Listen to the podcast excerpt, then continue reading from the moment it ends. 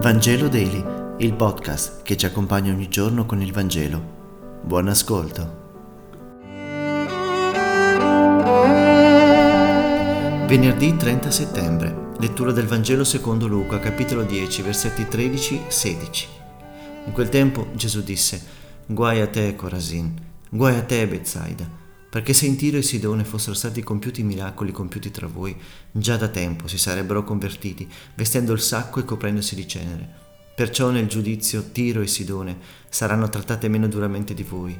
E tu, Cafarnao, sarai innalzata fino al cielo, fino agli inferi sarai precipitata. Chi ascolta voi ascolta me, chi disprezza voi disprezza me, e chi disprezza me disprezza colui che mi ha mandato.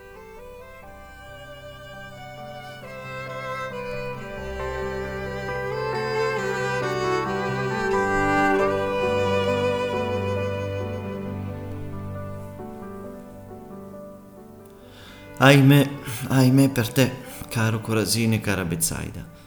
La CEI traduce guai, ma la vera natura del termine sarebbe ahimè. Forse viviamo ancora di una religione che ha bisogno di minacce, castighi di Dio, retaggio di un'epoca storica ormai terminata, e non siamo ancora entrati nella storia della fede, dove l'attore principale è il Padre, che ci illumina con la luce del suo volto.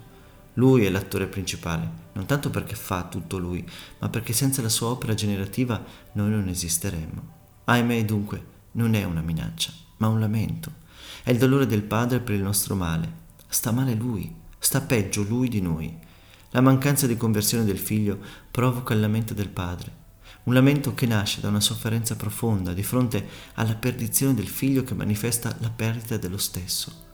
Lui attende ogni giorno che il figlio ritorni come attende ogni giorno che il figlio maggiore capisca la vera dinamica della vita che consiste nel sentirsi amato e non nel conquistare la stima del padre grazie alle sue presunte o vere fedeltà. È la dinamica dell'amore, è la dinamica della croce, che indica la serietà dell'amore del padre e la gravità del male da noi operato. Noi continuiamo a non volerci convertire, ad essere pecore e a portare noi stessi al fratello anziché cose. Questa parola dell'acclamazione al Vangelo è un invito che lo Spirito ci rivolge come terapia spirituale contro l'incallito rifiuto di credere.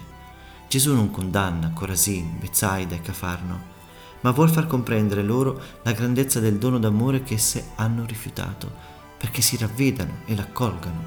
Il fine di ogni parola di Dio all'essere umano non è la condanna, ma la conversione.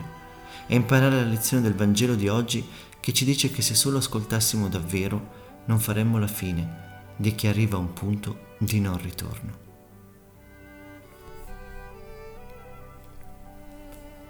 Grazie per aver meditato insieme questa settimana.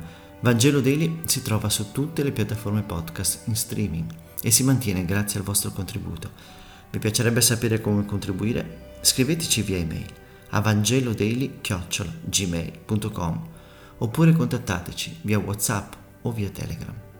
Che Dio vi benedica a lunedì.